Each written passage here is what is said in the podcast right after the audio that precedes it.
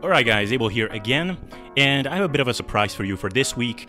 Last week, I said that the volume month, where I'm interviewing the best experts out there about the question of training volume and how much should we train to make the best gains possible, has ended. But I actually decided that I would get on two more guests to expand this awesome theme month, and this time I have Brian Minor on who is one of the most knowledgeable people out there who can tell you stuff about training volume. And we also talked about questions like progressive overload, whether getting as strong as possible is the best way to get as big as possible, whether it's ever okay to get a slowing of your strength gains when you're adding in more volume, and many more stuff like this. So, this interview is going to be one of the most informative ones I've ever done, and I think is going to help you tremendously in setting up your training protocols for the best and most efficient progress possible. So, I really hope that you will dig this interview. And if you're new here, this is the Sustainable Self Development Podcast, where I'm bringing you the top tier, most up to date, evidence based information about fitness, getting bigger, more muscular, and leaner but packaging it in a way that you can actually implement it to your lifestyle in a realistic way that doesn't require you to quit your job and not have time for anything else in life. I have new episodes like the one you're gonna hear now coming up every week or two. So if you're interested in topics like this, then feel free to subscribe to this podcast and binge listen to past episodes that I put out. And also, if you want me to keep doing interviews like this in the future, then you would really, really, truly help me out if you could hit a five star rating on this podcast because that will help me rank higher on iTunes and on other podcasting platforms. And it will make it easier to get on the most awesome guests each and every week so that I can keep making these interviews for you. So that would be my big request for you today. And with that, let's get into today's show. All right, everyone. Uh, thank you for tuning in. Today, I'm really excited to talk with Brian Minor, whom I wanted to have on the podcast actually for a long time. And anytime I see that there is an interview out with him by someone, I immediately download the interview and listen to it because he's very thoughtful. And I thought that he would be a great addition to the volume month that I just did recently and interviewed some of the best experts out there. And uh, he has some really cool thoughts about volume and progressive overload and how we should be thinking about these things. So I think this will be a great discussion. So, Brian, thank you so much for taking the time today. Yeah, thanks for having me on. I'm looking forward to to chatting about all this. Yeah, awesome. So uh, let's uh, ju- jump right in, I guess. Um, and so maybe start out with what is causing muscle growth, uh, because that is that is a hot talking point in uh, fitness circles or science heavy fitness circles, at least. So some people or swearing by the notion that progressive overload and adding weight to the bar and getting as strong as possible is what's driving muscle growth. Other people, or I guess more so in the evidence based sphere, or talking about volume as the primary driver for muscle growth. Uh, let's just start out here generally. What is your thinking on this manner? So I, I, think the short answer is all of that is driving muscle growth.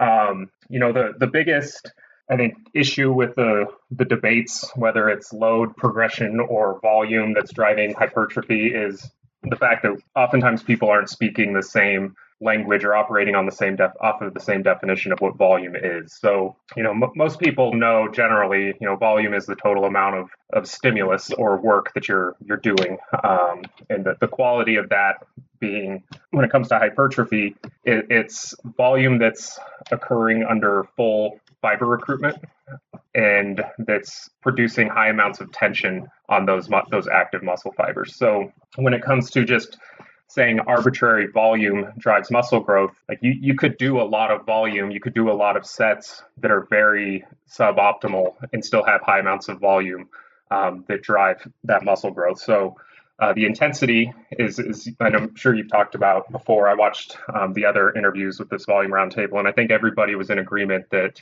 it's, you know, the, the intensity, the qualitative aspect of the work in a relative sense is, is equally important to the amount um, of work that's performed. So, based off of the research that we do have available on mechanisms, it does seem that mechanical tension is you know, it's the primary driver um, with muscle damage and metabolic stress still under debate if they have a directly causal role. But when it comes to mechanical tension, we need sufficient tension, um, whether that be you know as a result of the load on the bar being greater or force production needing to be maintained within a higher rep range. Either way, the force demands need to be sufficient enough to increase muscle fiber recruitment, and um, then we're you know accumulating volume under that recruited condition. Um, and so when you look at volume or force and tension times time, it's it's really a term called impulse, just force times time. Um, if you were to to try to give it a general name, um, I think that that definition suits this. Is it would be greater impulses drive more muscle growth. Right. So essentially, would it be a fair simplification to say that it's heavy enough or enough tension on the muscle, and that being applied to the muscle for enough times, basically. So that would be the volume component, and that is what is driving muscle growth. Yeah. So when it comes to intensity, there's two different types of definitions or two formal definitions, and that's absolute intensity and relative intensity. So the absolute intensity is the actual load on the bar, and that's usually like when we describe percentage of one rep max. That's what we're referring to. Um, then relative effort is the you know proximity to failure um, within a rep range, and you know RPE and the reps in reserve scale both serve as tools for that. And so when it comes to providing sufficient enough load to maximally recruit muscle fibers, it does appear that from the onset, from rep one on, intensities somewhere between like 80 and 90 ish percent, depending on the exercise and muscle group. That is where maximal muscle fiber recruitment falls on average from the onset of the initial rep. So um, if you were to do like a triple on a bench press and say that was you know 90 to 92 percent of your max, each one of those reps would be under full muscle fiber recruitment. Um, and then when it comes to the relative intensity side, you know, based on the size principle, we recruit larger motor units as we fatigue or the demand go increases.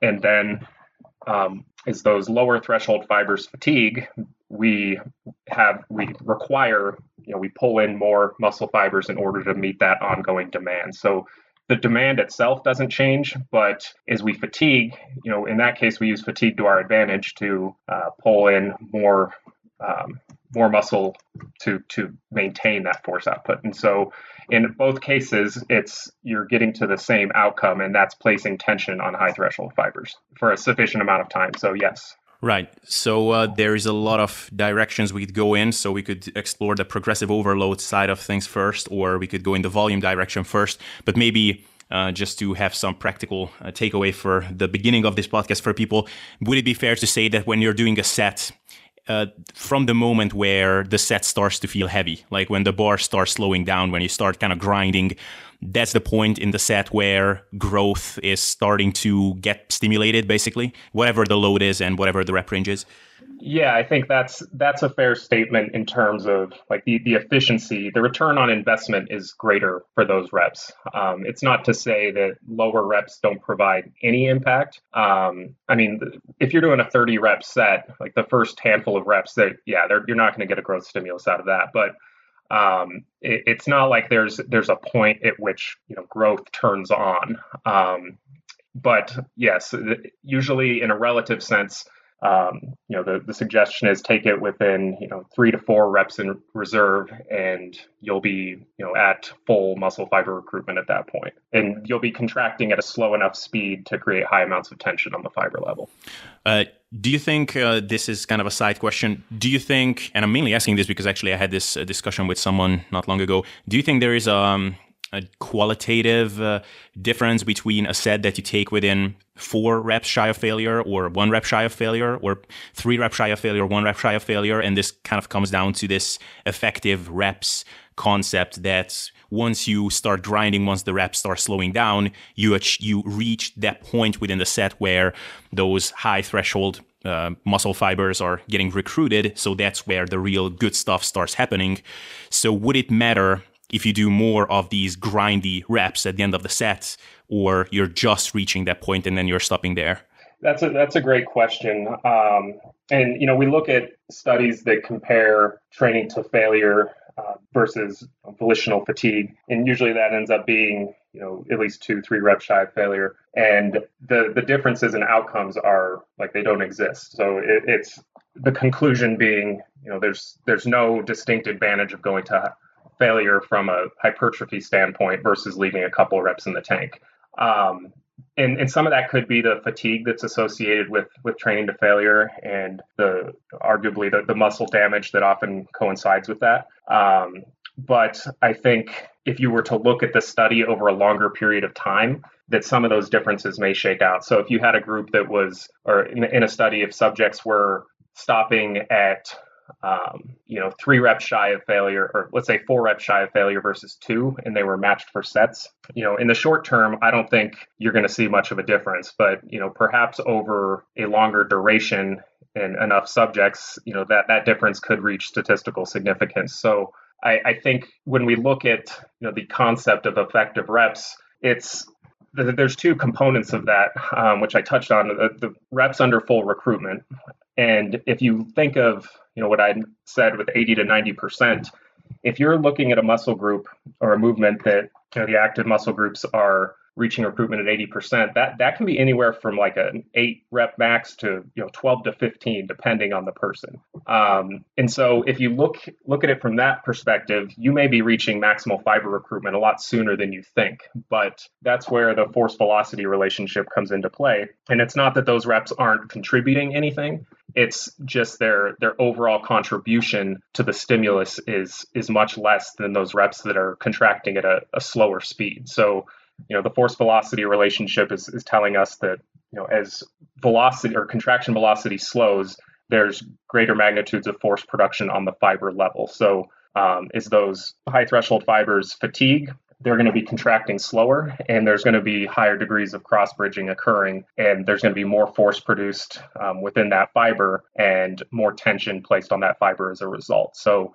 there, there's a recruitment aspect and then a um, contraction speed aspect, and um, the the most potent reps are are going to be the ones that you know kind of meet both criteria. And then you also have to consider um, with fatigue that bar speed and velocity as a whole is going to be going down. So we talked about the time component. Um, you know, it's just it's not just tension; it's the the time exposure to that level of tension on the fiber level. And when we look at you know a rep that's one rep shy of failure versus four, that rep is going to be it's going to be a longer repetition as a whole. So on a rep to rep basis, the hypertrophy stimulus does get greater. I just don't think it's been teased out um, in research because of the uh, the statistical issue there and the duration component of the study. But um, it's not adv- I'm not advocating training to failure um, because you do want to manage the fatigue aspect and manage recovery and muscle damage in addition to that. Yeah, and, and I think uh, it's almost maybe it's not even the best way to compare training to actual failure, like true failure when you cannot overcome the the gravitational pull plus the weight that you're trying to lift. Uh, but training maybe one rep shy of failure and comparing that to training four reps shy of failure, because like you said it might not come out clear, clearly in a couple of studies, but if you just think about doing that chronically over years and uh, those hard reps over time, I guess add up to something meaningful. I, I, would I would hypothesize they do. Yeah, awesome. Okay, so cool. Then uh, let's um, talk a little bit about the progressive overload side of things a little bit because I think uh, I haven't quite heard it from anybody else phrased so well what the true role of progressive overload is. Because the way most people tend to think about it is that you're going to the gym and you're lifting something heavier than what you did the last time. And that extra stress compared to what you're adapted to is what's triggering growth. So you have to keep lifting heavier and heavier to keep triggering that adaptive response, I guess. So, uh, but it's kind of the, the situation is almost the reverse in reality, or at least it seems to be the case, uh, right?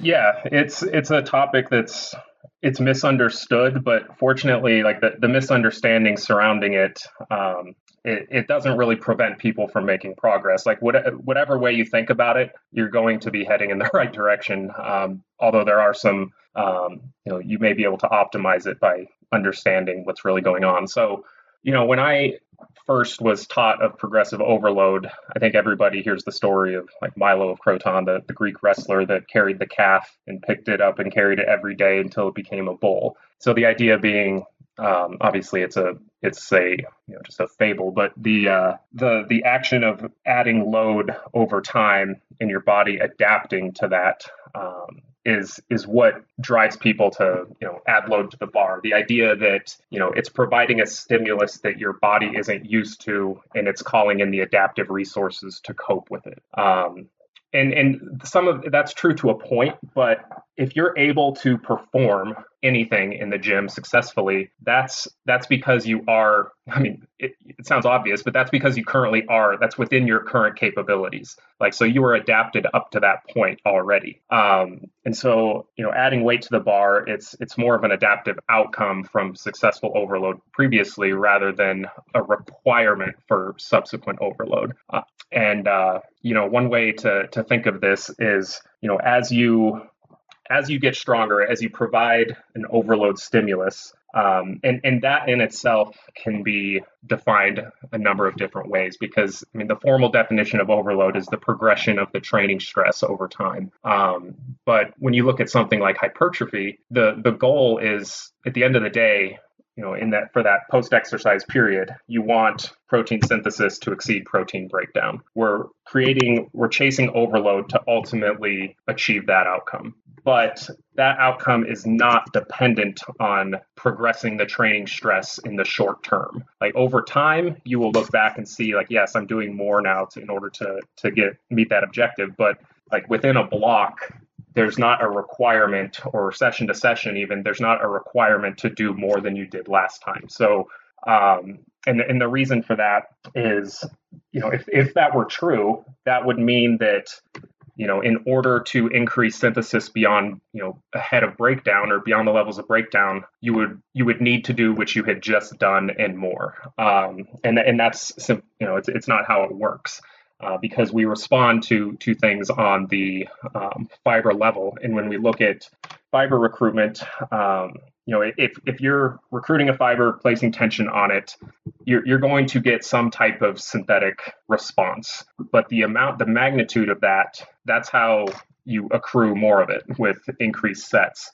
And so as you get stronger, and you would start to quote unquote adapt to the to the training what happens when you grow muscle is you know you oftentimes you grow more myofibrils in parallel with the muscle fibers. So more fibers are added um, or myofilaments are added and there's more myosin heads interacting with the actin. And so you, you get greater levels of force production within that the existing fibers. So um, what that means is those fibers are able to to generate more force um, than they were before, and so what's occurring is that level of you know maximal fiber recruitment or the point at which you have to go to optimize your your progress that that threshold is going to increase as a result of adaptation. So your capability increases. And so now you have to keep up with that increased capability. Now you have to chase essentially that threshold the next session or down the line in order to have productive training. Um, and so it's it's performing up to what you're you're currently capable of doing rather than providing a stimulus that you're not adapted to and then like having a defense response to it. Does that make sense?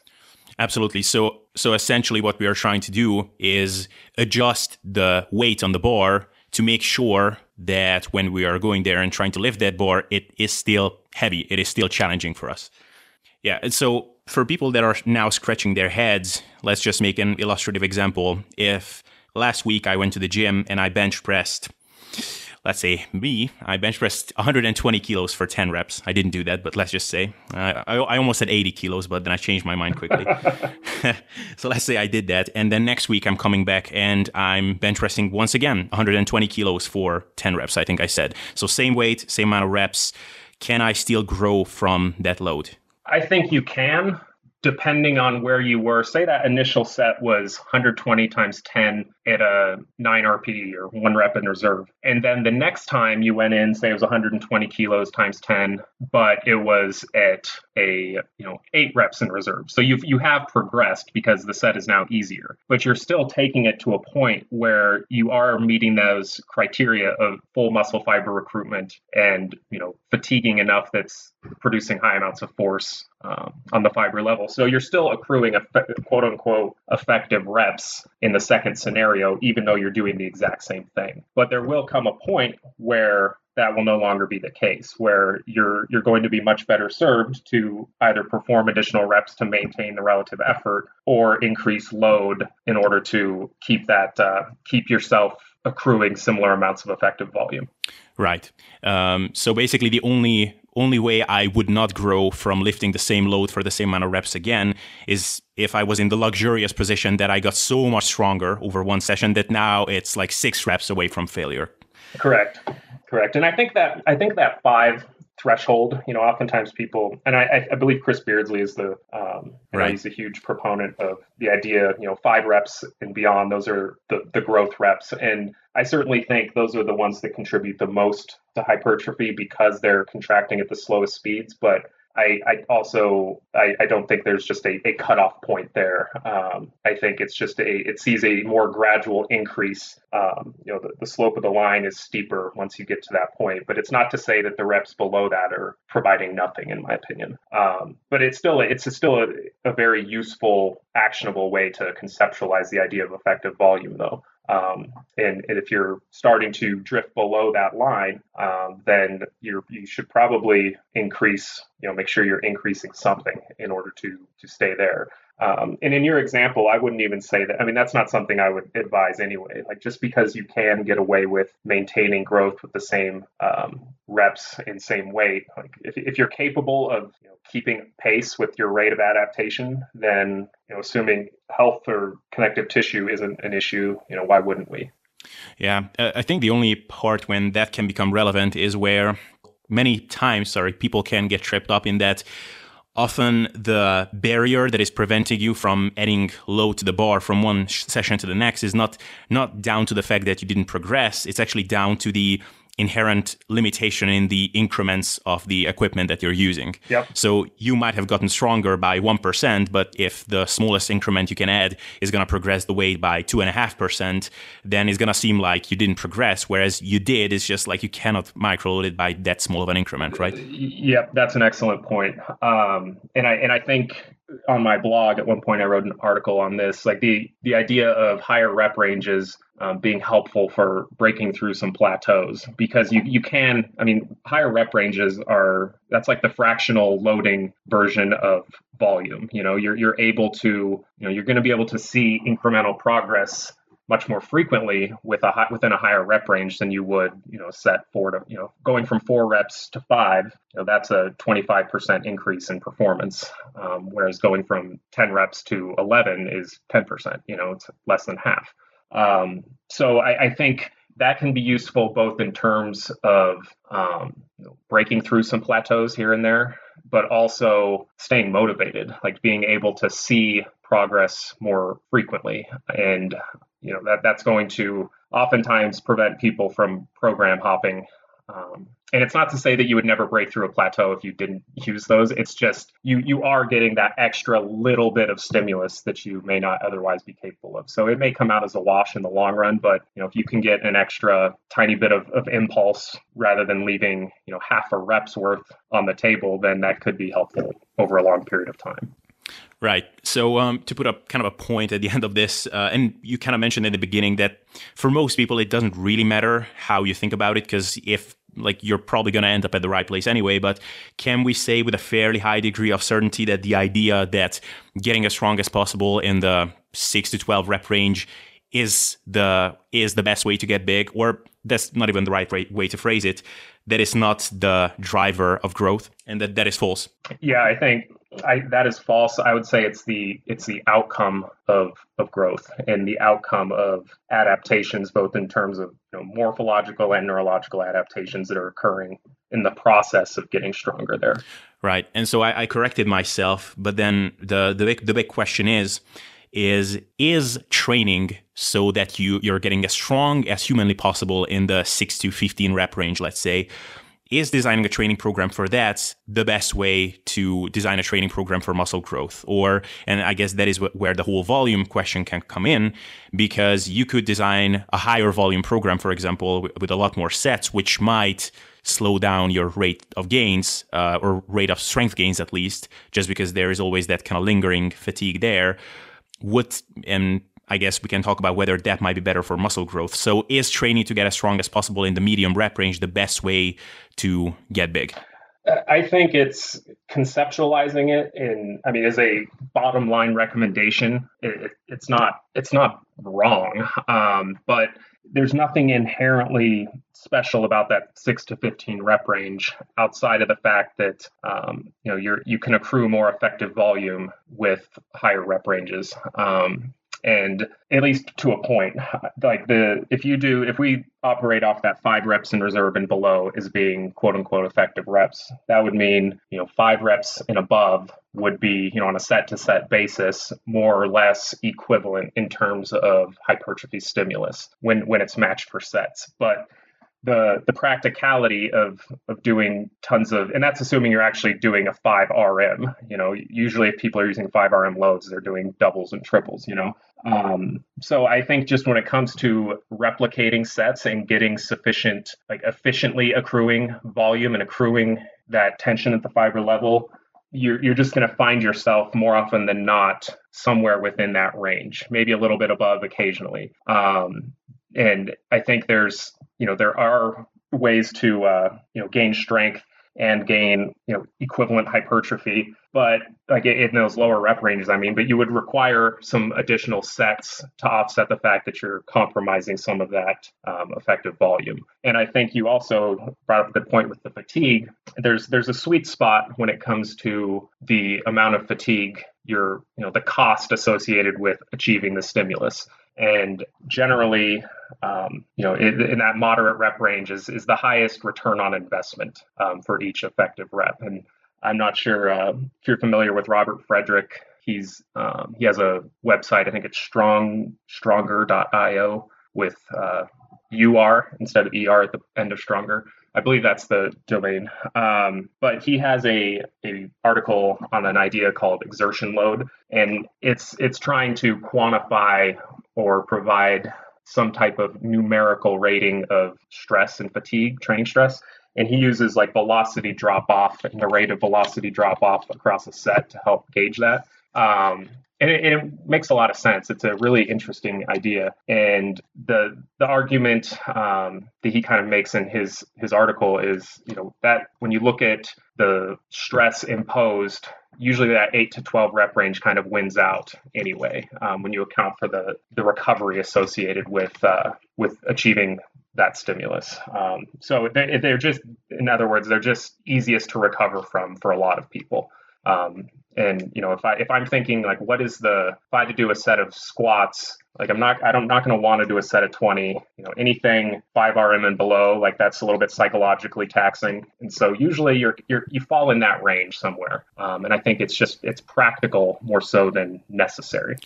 Right. Um, now, you know, people people are interested in volume and adding volume, adding more hard sets uh, to their training program because they understand that there's a strong relationship between training volume and muscle gains. So, you know, theoretically, or it seems like up to a point, if we add more of these hard sets, we can gain muscle faster. So they're interested in sort of what are the green lights like when when is it okay to add more volume up up to which point is it beneficial and one thing that many people will experience, and I know that I've experienced this myself, is that you may have a program with a moderate amount of volume. Maybe it's, let's say, 12 sets, and you're making steady strength gains. You're able to add, I don't know, five pounds to the bar every week, maybe every 10 days or so. And then you're adding in more sets. Maybe now you're doing 15 sets and you're still making good strength gains. Then you add a few more sets over time. Now you're doing 20, maybe 22 sets. And it comes a point where your strength gains are kind of slowing down. You're not adding weight to the bar as fast as you did before.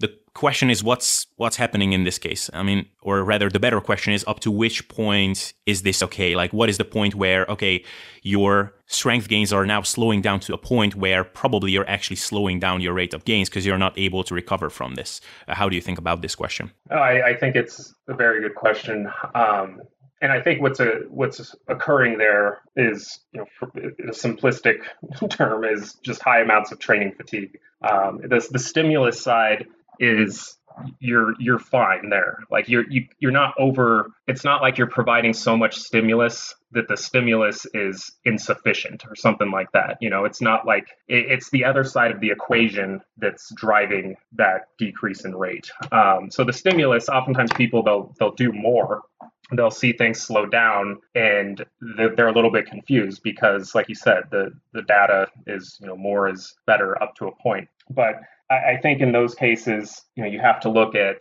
if you're genuinely not recovering, and the the typical definition of that is a return to baseline performance. Then, if you think about that, you're there comes a point where if you're not able to get back to baseline performance, you're not going to be able to to accrue any effective volume um, because you're, you know, the, the load on the bar is eventually probably going to be going down. And you're probably experiencing a lot of muscle damage, uh, which is one of the, the big drivers of training fatigue or the big components of training fatigue.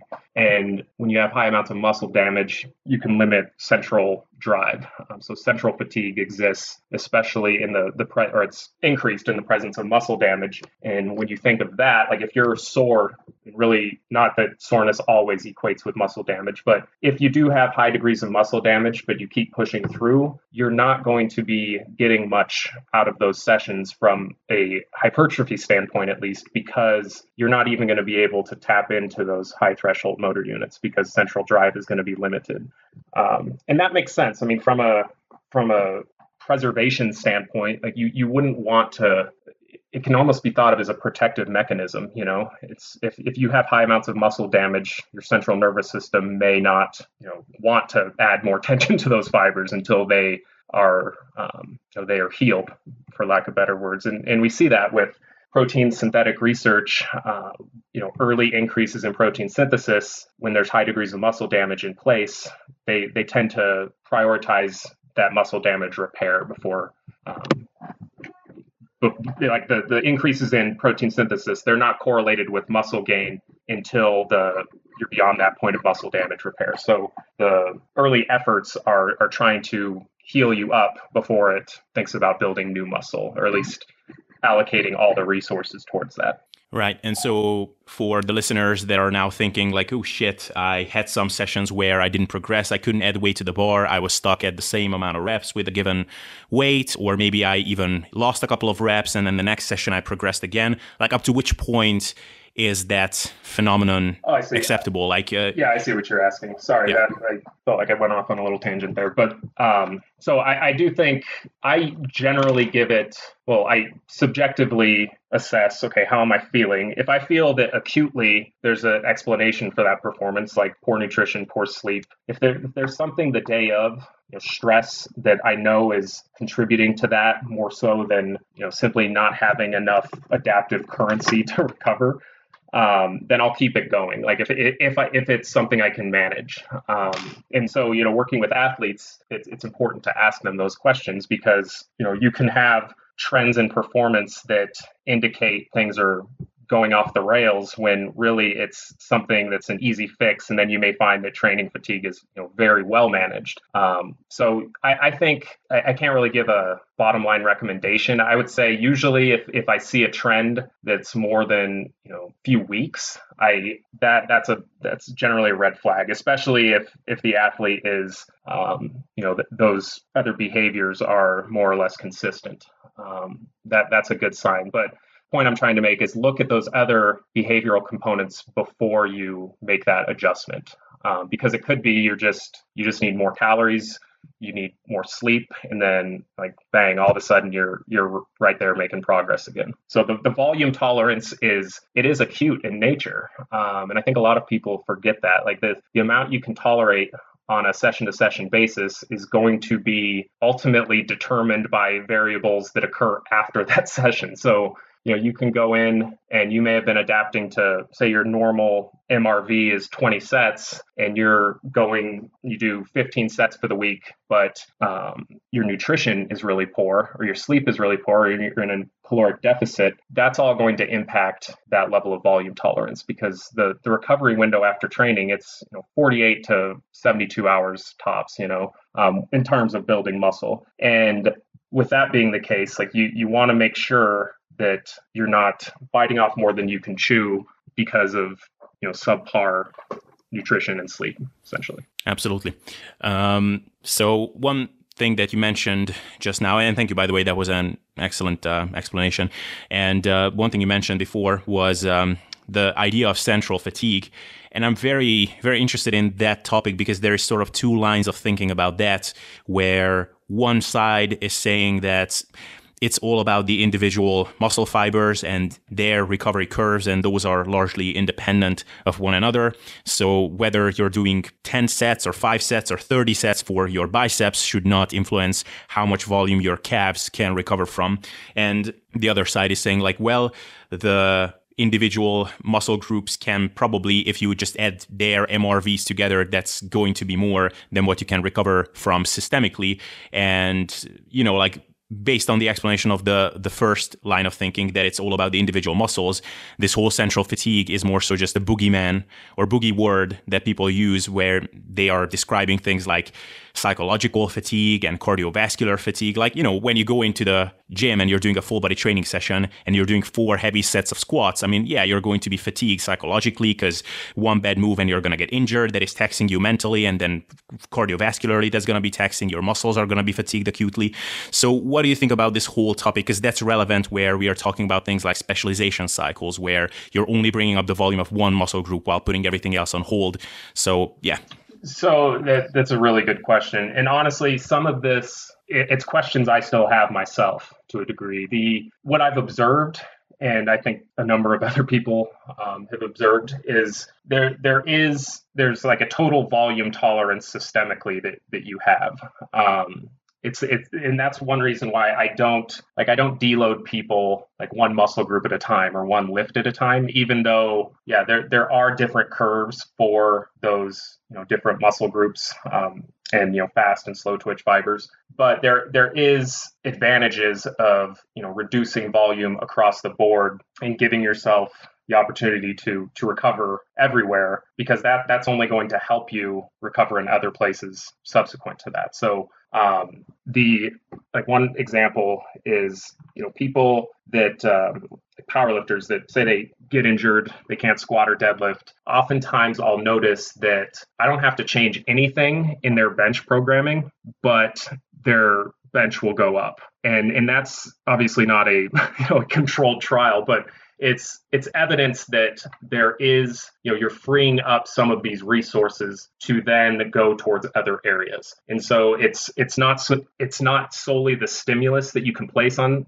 on a muscle. It's like okay I've, I've now pulled back volume here so i can add it to this other muscle group. At times you may be fine to just keep the the stimulus the same and pay down that recovery debt more effectively because you're not spreading it so thin um, so I, have seen a number of athletes whose bench has gone up significantly in phases where they can no longer squat or deadlift for you know you know four to eight weeks. Um, and I've, I've experienced that myself. Like I had some knee issues and you know back in 2015 and i couldn't squat for a while. And i i did see like that that was the fastest my bench has ever gone up but i didn't really change anything. And i think uh i think a lot of people when they think specialization cycle they immediately think okay more volume for this muscle group. And i'm not saying that that's not okay or not advisable but look at specialization on both ends. It's like you're specializing the stimulus by adding volume and you're specializing the, the recovery by freeing up those resources with which you have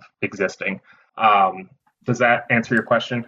Yeah, absolutely, and it's super interesting. Um, and yeah, in in many of our cases, you know, not competitive bodybuilders, just uh, people training and trying to get big, often you cannot really distinguish between these subjective factors. Like, for example, when you're doing a full body session and you're starting that out with squats, yeah, I know that my chin ups after that are going to be impacted, but it's because, yeah, I'm going to be a different person after those squats because, uh, you know, psychologically, cardiovascularly, in, in a lot of different ways. But what you just said about for a significant amount of time, you can squat and then your bench press increases faster. That's definitely a, a pretty good, um, yeah, case study for central fatigue or systemic fatigue or whatever you want to call it actually being a thing.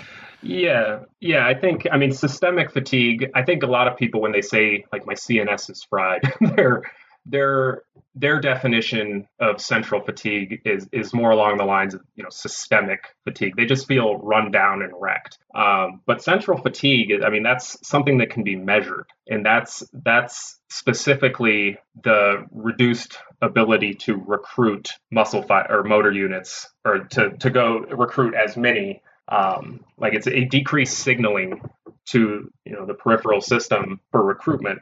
Um, and so that that's occurring both like like on the the muscular level and the central like your actual nervous system because your your mus- the muscle if it's damaged is going to have that feedback um, which is like the the mechanism behind how that works is beyond my knowledge. But um, you know the I think it's important to to tell the difference and understand that central fatigue is the way many people describe it. Like they're not using the correct definition of it. Like you can be run down and tired. Like I could have a terrible night's sleep. I could be malnourished and I could go into the gym and do a set to failure and probably still get full fiber recruitment, you know? Um, so even though I systemically just feel destroyed. So I would say it's a component of systemic fatigue. And, you know, when you originally asked the question, I, I was a little bit confused because the yeah the idea of central fatigue with specialization cycles i think it's because people are using the systemic and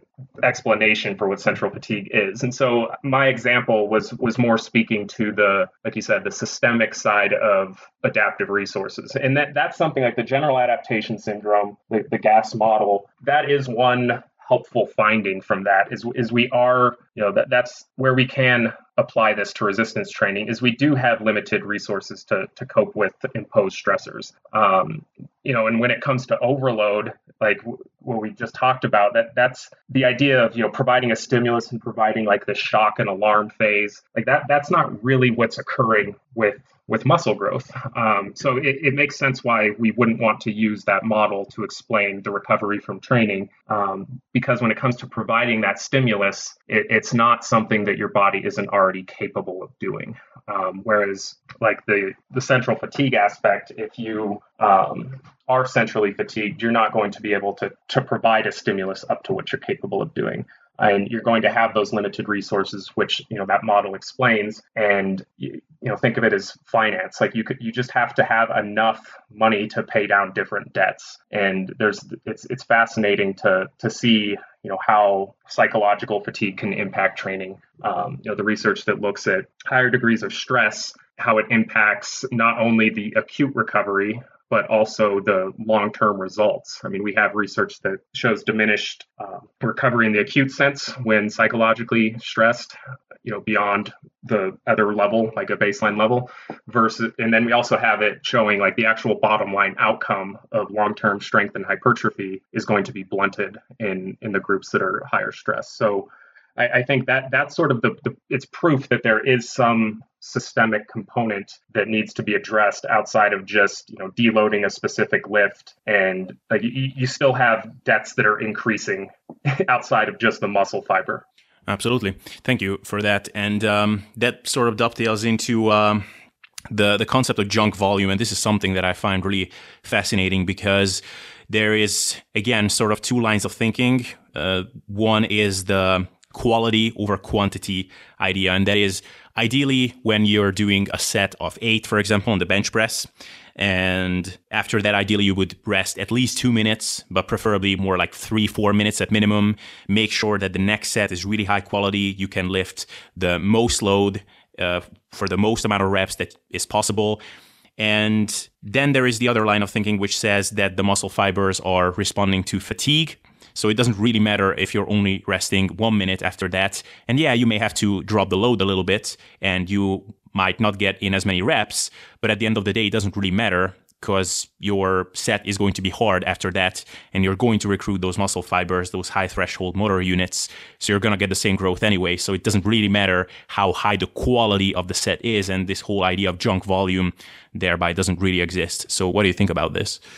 Yeah that's a it's a good question. I made some notes here like cover these. So the uh, the idea of effective reps being equated, like even if you were to do you know a drop set, for example, and you go to failure on each set, like you're still getting arguably the same amount of effective reps as you would, and oftentimes even you know more. Um, but you know, depending on how many drops you do, but you are compromising the the load on the bar, and so that that does go back to um, the concept of, of impulse. And you know, we're we're concerned with the time of exposure, like the effective rep itself, as well as the magnitude of tension. And so you have to to address both of them um, when you have this, you know, this, these discussions back and forth, um, because there, there is it's not that it's not providing any stimulus, but the stimulus is significantly or can be significantly blunted with a reduction in load. And we have, you know, there's research, I believe they compared three sets, somewhere like eight to 10 reps um,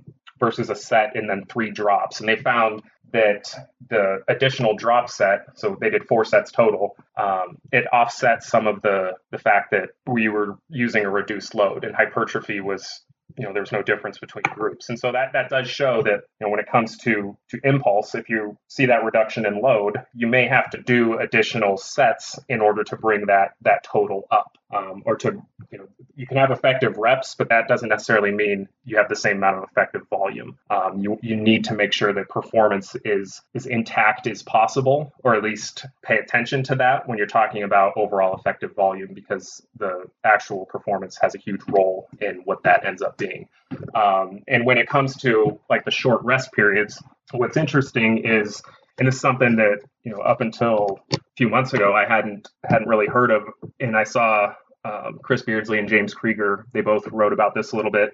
The idea of you know using things like clusters and drop sets for the uh, like heavy compound movements can you may compromise um, some of that overall stimulus because you're you actually accrue more central fatigue doing those. You're using more muscle and you know especially those high rep sets central fatigue is more common with you know aerobic exercise than it is resistance training and so the longer a set is and you know the more sets high rep sets close to failure then you, you may be accruing much more central fatigue than if you did it for you know say you're doing leg press versus leg extensions you know um, and you're doing drop sets you know where you go 20 reps and then do drop sets from there or clusters whatever. Um, and so i think that's oftentimes that that's part of the argument of effective volume is you know if you're racking up volume in a state where you're not able to recruit the full spectrum of muscle fibers then that volume you know it, it's not going to have much return on investment. In fact it may work against you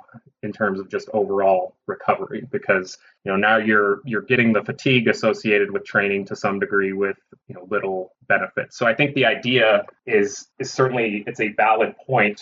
Um, and I, I wouldn't say i wouldn't consider really any volume is like useless volume but there's there's certainly evidence and based off what we know physiologically, you know, some volume is going to be significantly more beneficial than other types of volume. Um, and yeah, I think that's the whole concept of, of junk volume, but there is a central fatigue component to that. Right. Um, now, the last thing I, I want to ask you about, and uh, we can go into that in as much detail as you're comfortable with, because we're approaching the hour market. Plus, we lost some time in the beginning due to some logistical issues. But um, you know the the idea of adding sets and adding volume over time. And uh, I don't know if you've heard my interview with Mike Israetel, um, but I guess you're familiar with uh, with his concept on this. And you know, I th- like he makes a compelling argument, and I actually like the idea that we should progress volume just as the same way as we progress load and progress anything else in training to make it more challenging over time. The part where I'm always a bit caught up is the idea that if week A, let's say this week, 15 sets is the optimal amount of volume for me, for which I'm getting a really good bang for my buck, then next week or the week after, it is no longer an effective vo- set volume amount for me. And I should be progressing that set volume amount so that the stimulus is more um, that it would adapt so quickly. Um, that that's the part where I'm always a bit caught up, but I would love to hear what you think about that. Yeah, um, I, I, did listen to that, and you know I'm pretty familiar with Mike and his work. Um, I have a tremendous amount of respect for for everything that RP's put together. But um, you know, I, I to in defense of that, I I'm not sure I've heard the argument that you need to increase based off of you know the fact that you're adapting and require more. Um, I think that's oftentimes how those recommendations have been interpreted. But they they also if that were the case, they wouldn't be advocating a range of volume to begin with. So you have your minimum effective dose, you have your maximum recoverable, and you're working your way up that ladder trying to get you know the most out of your training at the end of it while dosing it carefully enough where you're you're not like if you went mrv or just below mrv for your entire block, fatigue would become an issue very quickly. Um, so it, it's less about you know the requirement to increase set volume, and more about how do we optimize the amount of of stimulus or progress the stimulus in a way that we can get a little bit more out of what's available on those weeks. Um, and there's a big difference there because, like you said, the the idea of going from 15 sets and all of a sudden your body would adapt and no longer be able to progress off of 15 sets that's that's not true in in most cases. I mean, especially like in the acute sense week to week. Um, and, and if it was you know going back to the conversation on overload and you know the bottom line protein synthesis and muscle break you know needing to be greater than muscle breakdown if that adaptation did occur that would mean either that suddenly your body is like creating a much lower synthetic response to the same amount of volume or muscle breakdown rates have, have gone up a lot. Um, and and neither of those are, are likely in that time frame um, does that make sense so far? Yeah yeah yeah definitely. It's the traditional way of thinking with about progressive overload that i think people get caught up on is you need to provide a like you have adapted to what you just did previously. Now you need to do more. And that's it's simply not the case. Like you don't need to do more, but can you get a little bit more progress by doing more? Yes. So the way I, I talk about you know the different types of overload like adding reps and adding um, weight those are both going to ensure you know this is within a set both of those are going to ensure that we're continuing to keep pace with our current capacity for performance. It's going to ensure that we're, you know, maintaining high levels of motor recruitment. Um, so it, it's going to make sure we're we're in the game, you know, we, we so to speak, like we're actually producing some useful stimulus by keeping pace with that rate of adaptation. But then the dosing of the sets that's almost like okay how much of this do we can we get away with or do we want at this point in the the training cycle um, and that's why those accumulation blocks um, can work is you know you're starting on the low end um, and working your way up gradually and so you're not providing like a shock all at once with you know just blasting yourself with you know going from low amounts to high amounts and suffering a lot of muscle damage it's a gradual workup in volume to in an attempt to get the most out of the block as possible versus the necessity to increase volume based off adaptation. Um, so, you know, one thing that I, admittedly, like I, I, rarely program that way.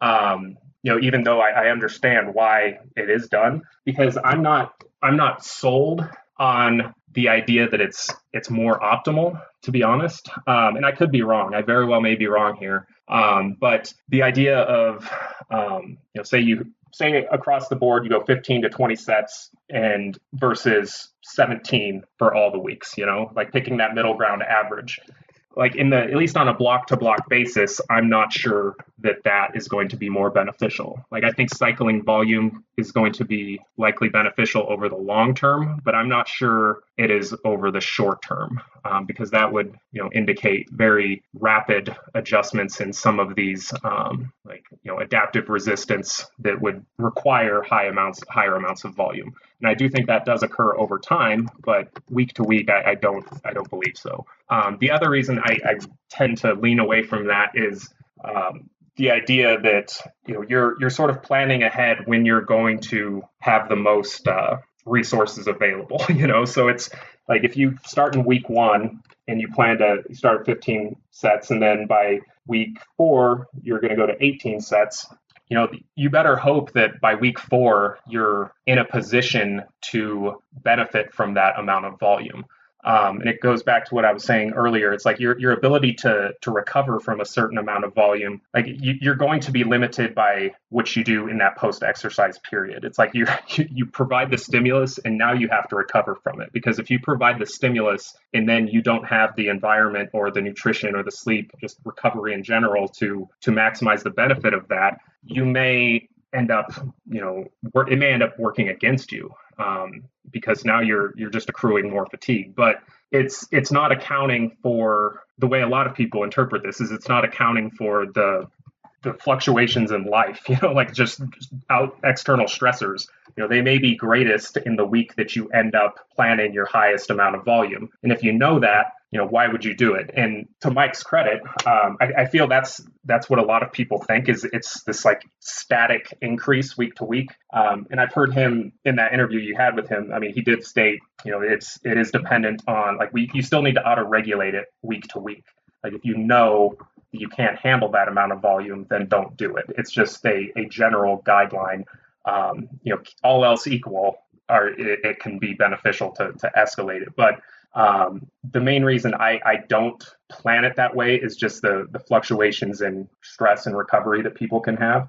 Um, like I know for me, it's it's a roller coaster. you know, my my recovery capacity. It's you know with two kids, it's it, it's uh it's wildly variable. Um, and so the the idea of you know having a planned like okay this week I need to you know I, I have to be at my best. It's not always feasible. Um, but then the the other component being I, am not sold that it's necessary in that short of a time frame. Um, but one, one last point I wanted to make on that, um, and this is more like a pro to that that uh, that model is sometimes what happens, and the same goes for percentages. You, you know, programming with percentages is if you see something on paper that you are going to have to do ahead of time, psychologically, people often you know you hone up all of that behavior that is going to allow you to be you know benefit from that. So if I see on a piece of paper a squat triple. You know, as a power lifter, you see a triple with a weight you haven't touched before, or you know, it used to be your two rep max and you're going for three. Like you're going to make sure that you're in a position to to get that. You know, um, so I think it does help behaviorally um, optimize things, knowing that you have those things down the down the road or right in front of you. Um, and and I think that's oftentimes overlooked. And so that, that is that is one potential benefit of doing that. Yeah, um, you pretty much uh, echo all of my feelings about that method, and yeah, you did a great job uh, defending it and uh, critiquing it as well. Um, so, Brian, if you have the time, I would have one final question, but if not, we can just wrap up here. No, absolutely. Awesome. So that final question would be we often hear that over the course of someone's training career, your volume will have to increase. And instead of theorizing over it, I would be curious, like if you're looking at your own training journey, training career, and maybe you're looking at some of your athletes or just people you've trained together with or known or communicated with, like what are some of the biggest or smallest differences that you've seen in someone's required training amount from the start to the to the later stages of their training career? Like, did you, for example, have to increase your training volume over time a ton? And then, like, what have you seen uh, in others? So let, let's start with yourself, maybe.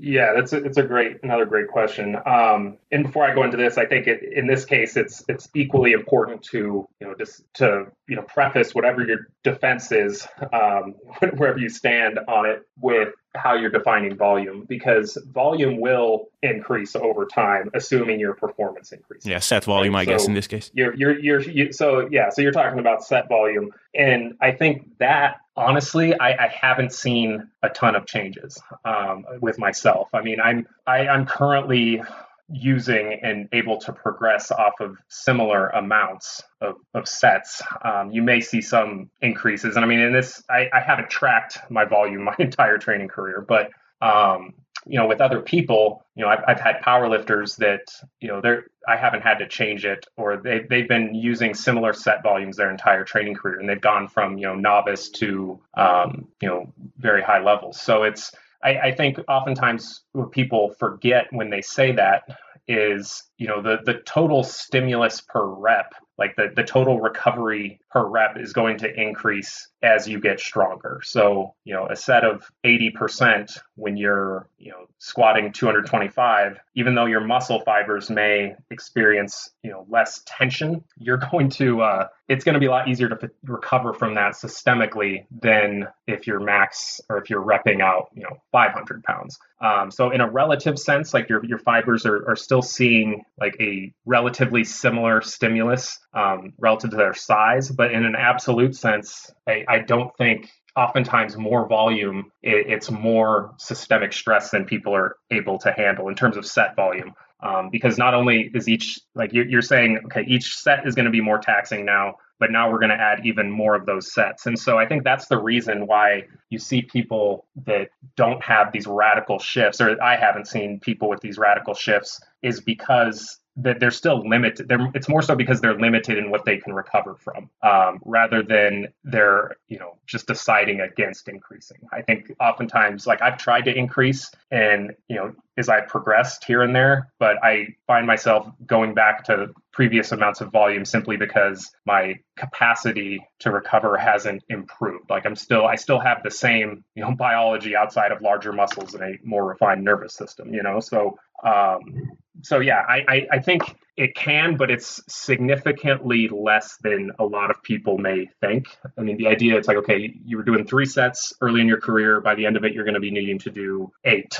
Like it, it's that I have not observed, honestly, and it, it, could just be coincidence that that's been the way, um, you know, my training career has gone, and you know, a lot of my athletes. But it's uh, the fact that you're you're still achieving a stimulus on those high threshold fibers when it comes to hypertrophy like the load is heavier. In a relative sense it's still a very similar stimulus you know? Um, so i think what's happening there is oftentimes if, people are having to increase set volume it's because there's a, a blunted response to the training but then you become limited by what you can actually recover from. So I think there is some anabolic resistance that occurs that would benefit from increased volume. Um, but oftentimes that's just not feasible because people are limited by just overall systemic recovery. So that, and I think that's the reason, one of the big reasons progress slows. Like if you could continually add volume and continue to recover from it, like I, I'm not sure adaptive rates would, you know, ever slow down, assuming you're willing to keep pace with the amount of impulse that it, you know, those muscle fibers required. Yeah. I guess that's the benefit of juice. But, yeah, exactly. yeah, and, and and just out of curiosity, what what are those numbers for you that you uh, didn't really go beyond or didn't have to go beyond to keep progressing? I you know I'm pretty average when it comes to volume tolerance. I'd say most I, I can certainly still grow off of you know 10 sets per body part. Like I don't have any outlier body parts that require exorbitant amounts of volume or you know just can barely recover in time for the next session everything is fortunately pretty even keel for me um, but I would say, you know, I, am spending most of my time in that 10 to 25 set range. If, if it's a isolation movement, I'll oftentimes, or a, like biceps or triceps, I'll often push those a little bit. But um, yeah, I, I think once I get much above 20 sets, things clearly go south for me. Yeah. For the larger muscle groups. Yeah, and I, I think that will be pretty uh, pretty useful insight for many people who want to start already, you know, over like 15 or even 20 sets because uh, you know they are no longer a novice, so they need to do a ton to keep growing. So if you can get by from as low as 10, then I think that can be very useful for people. Yeah, and I mean, you, I that interview with Dr. Mike too. I think he said yeah. his, his chest and triceps was 10, his maximum. so it's it's going to be, and you also you don't see Ray Williams doing seven sets of 10 on squat. You know, it's like you you're the the fact that each set is rep is heavier limits the necessity to increase set count. So I think that's the biggest thing. As long as you're getting stronger, you don't need to add volume, and so that's a big message I try to drive to people is take a take a reactionary approach to volume rather than a proactive approach. You know, if you're recovering and you're progressing, then you don't require more volume. But if you're in a position where you can address more volume successfully, then it's probably not going to hurt, assuming it's within your you know overall range of, of recovery. Absolutely.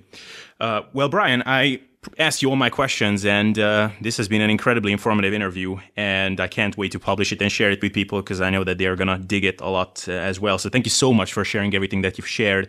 So uh, yeah, please just let people know where they can find you and yeah, all the resources you want them to check out. Yeah, um, yeah. Thanks for having me on. It's it's always fun having these discussions, and I always feel like I'm I'm rambling a bit, but it, no, no, no, you were great. They they they seem to dig them. So um, big thing I have coming up is the UEBC JPS Fitness is putting on in Australia in Melbourne on June 28th through the 30th. It's the Ultimate Evidence Based Conference, and I'll be speaking alongside a number of, of great um, speakers that I admire and have learned a ton from myself. So I'm very excited for that. And I'm actually going to be talking about progressive overload um, and some of the nuance associated with it and um, going into some additional detail there. So um, I would encourage people if they're interested in that to, to go to that. But otherwise, I'm on Instagram at BD Minor and um, I have a blog, myojournal.com.